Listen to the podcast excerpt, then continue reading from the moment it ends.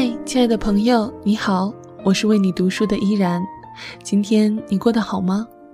最近有没有什么好书想要和我分享呢？欢迎你留言给我。今天我们将继续阅读由陆迪·西蒙所写的《你好，我是阿斯伯格女孩》。在这里呢，要感谢青橄榄书店为我们提供的书籍资源。如果你想要和我一同完整的阅读这本书，欢迎在淘宝或微店搜索“青橄榄书店”购买正版进行阅读。店是宫殿的店哦。今天让我们继续了解阿斯伯格。在前面的五期节目中，我们了解了关于阿斯伯格的很多特征。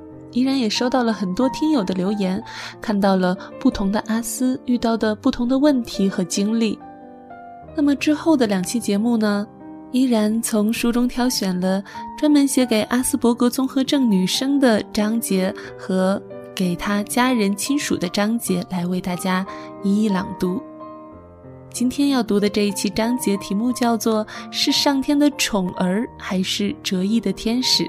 而这一期节目非常适合阿斯伯格综合症的女生来收听。你一定想过，阿斯伯格综合症究竟是一种残疾还是一种天赋？要回答这个问题，我首先得问自己：是否真的残疾？是否真的比正常人无能？当然，我更倾向于认为，我只是比别人能力不同罢了。我们在某些领域里能力过人，甚至可以说是能力超群。我们对书籍文字的理解力超过了大多数人，可跟人交谈时却往往听不懂对方的意思。我们会拆电脑，会安装硬件，却总在超市里迷路。谈起特别感兴趣的事情，我们可以滔滔不绝。但跟别人谈一个小时的话，会导致我们偏头疼或者崩溃。我们画的画、设计的东西精美绝伦，却懒得摆弄头发。我们会写小说，却做不出想象中的晚餐。许多人认为，所谓阿斯患者的残疾，只是相对于正常人来说的。如果所有人都有自闭倾向，就没有人会觉得自己残疾了。的确，我跟同伴阿斯在一起时，不会觉得自己那么古怪，但我仍然会有一些感官超载的问题。听他们长篇大论，我一样会头疼。我也伤害过其他有自闭倾向的人，因为我说话太直，而他们又和我一样敏感。很多人都认为，如果消灭了孤独症，世界会少许多天才。虽说我们也不忍心看别人忍受重度孤独症的折磨，但想到用诸如遗传选择之类的医学干预来消灭孤独症，也让人不寒而栗。有许多次，我宁愿自己从未来到这个世界上。但让我感到恼怒、委屈的是，我承认自己阿斯身份时，总有一些好心人会对我表示怜悯。要知道，如果不是因为阿斯伯格综合症和强迫症，就不会有爱因斯坦的相对论，不会有莫扎特的魔笛，不会有比尔盖茨的微软公司，也不会有电影《捉鬼敢死队》。在这里，还是听听阿斯女们自己的声音吧。一位叫做思福的阿斯女说：“在这方面，我是很幸运的，因为我 IQ 很高，而且被记录在案。”我成了专业领域中的专家，也因此更容易被外人接纳。熟悉我的人，比如我以前的伴侣和我儿子，都知道我根本照顾不好自己，也打理不好自己的家。尽管如此，我从未想过要变成所谓的正常人。我从自己的兴趣及收藏中获得了很多乐趣，在许多环境中也能随遇而安。我觉得阿斯伯格综合症是我个性的一部分，没有了阿斯伯格综合症，我就不完整了。一位叫做斯特拉的阿斯女说：“这些年来，我变得越来越正常，自闭倾向也不那么明显了。但我也注意到自己的注意力不像过去那么容易集中。我怀疑自己的视觉记忆不像过去那么敏锐了，因为我会刻意训练自己用语言记忆。一旦摆脱了所谓的残疾，你的天赋也就消失了。一位叫做艾伦的阿斯女说：“当今社会对社交技能要求很高，包括保持灵活性、外向、坚定、自信等等。”所以，阿斯通常被视为残疾。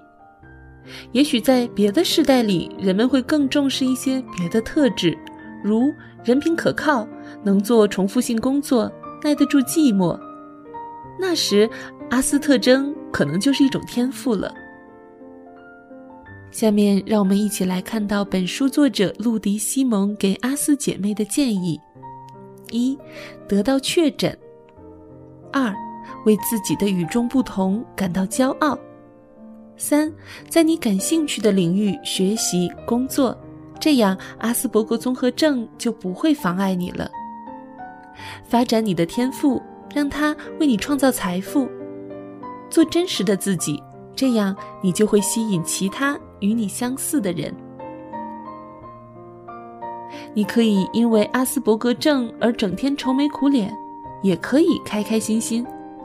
我两种方法都试过，觉得还是开开心心比较好。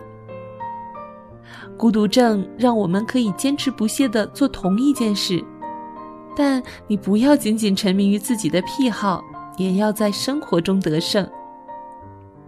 如果你某天情绪低落，不妨上网聊天，也许你并不像想象中那么孤单。你虽然有阿斯伯格综合症。但阿斯伯格综合症不能控制你。择偶的时候一定要小心、小心再小心。要记得找一个对你毫无保留的同伴。